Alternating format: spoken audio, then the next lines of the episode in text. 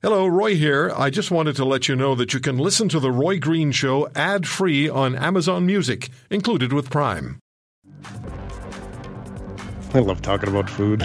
I really do. You know, one of the best things about uh, the talk radio world is when food turns into recipe conversations. I wish we had time to do that today. We do not, uh, because everyone has the magic. Everyone has one magical recipe piece because we love our food. We really do truly love that secret uh, herb or spice that we put into something. We, we were speaking about rotisserie chickens and slow cooked chickens the other day uh, on the nighttime show on the shift overnight.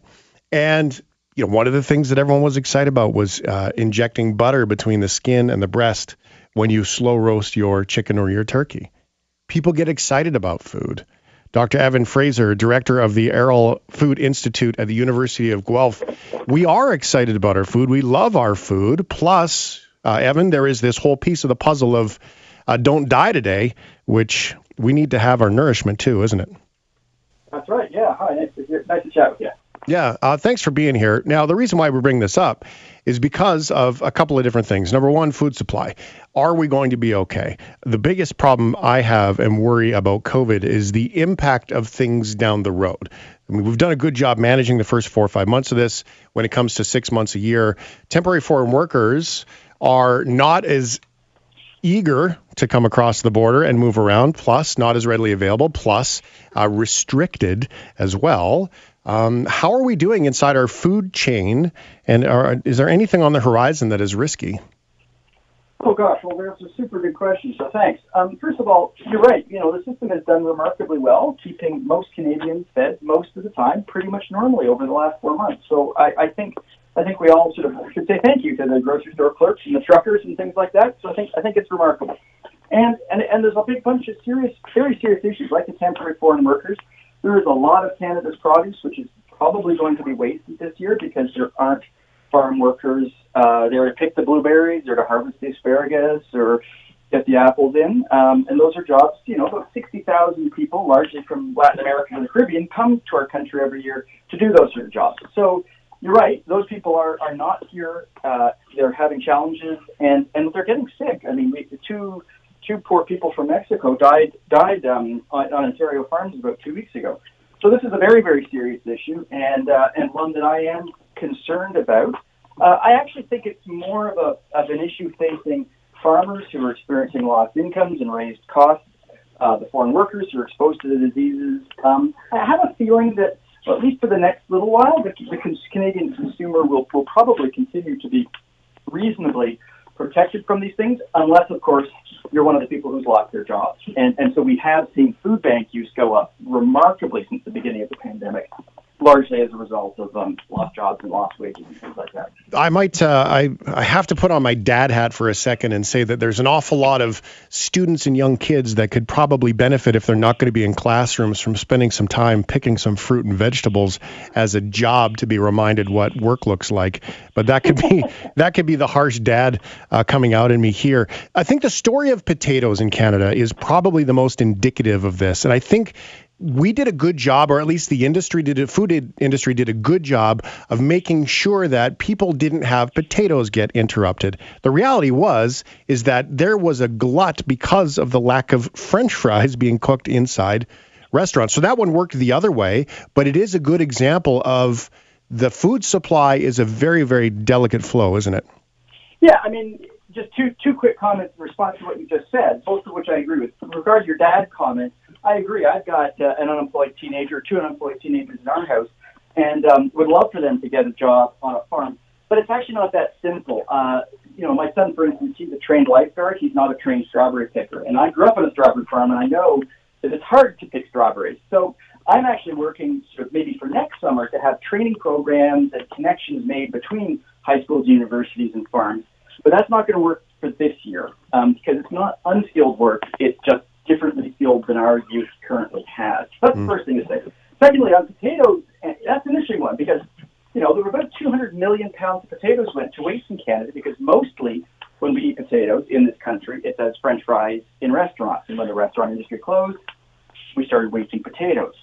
So there was some big food waste issues as supply chains reorganized away from servicing retail and commercial venues to servicing uh, domestic buyers. And um, and you're right, that has been really hard to manage. And it's some really weird things have emerged that have caused that waste. So, for instance, when restaurants buy eggs, they typically buy a big flat of eggs. When you or me buy an egg, buy eggs, we buy a dozen eggs, and it was actually the one dozen carton um, packages which were limiting and caused eggs to be wasted because we didn't have enough single dozen cartons. Cart, Wow. cart, cartons. Yeah, because we, we stopped going to restaurants, so we bought more eggs for ourselves. Bingo. Interesting. And, and, and then they were set up to sell big flats of eggs to restaurants, not dozen eggs. Well, we went through that similarly with the hand sanitizer. Of the bottles and the pumps were the hard were one of the hardest parts of it. So this is one of the weird things. It's the packaging which is proven to be, in some instances, one of the vulnerable links in the chain for us. So interesting. Well, So so here's the thing with apples and potatoes. I mean, apples and potatoes, for example, in some cases can be stored for upwards of a year. Most people don't know that when you buy your apples, they won't necessarily weren't necessarily picked last week. Technology plus preservation plus some uh, genetics have allowed for apples to stick around longer. So that's why I'm worried that a year out there might not be enough crop next year from the feed over the course of the winter that comes into our stores. Is that a concern? Well, I mean, we're producing a lot of food, and this country, this world of ours, actually has a lot of food. And the major problems of hunger are linked to pe- pe- people being unable to afford to buy food. And that's a way bigger concern in terms of food security and keeping us all fed than is there enough food. So, in almost all product categories, the world produces a heck of a lot of food.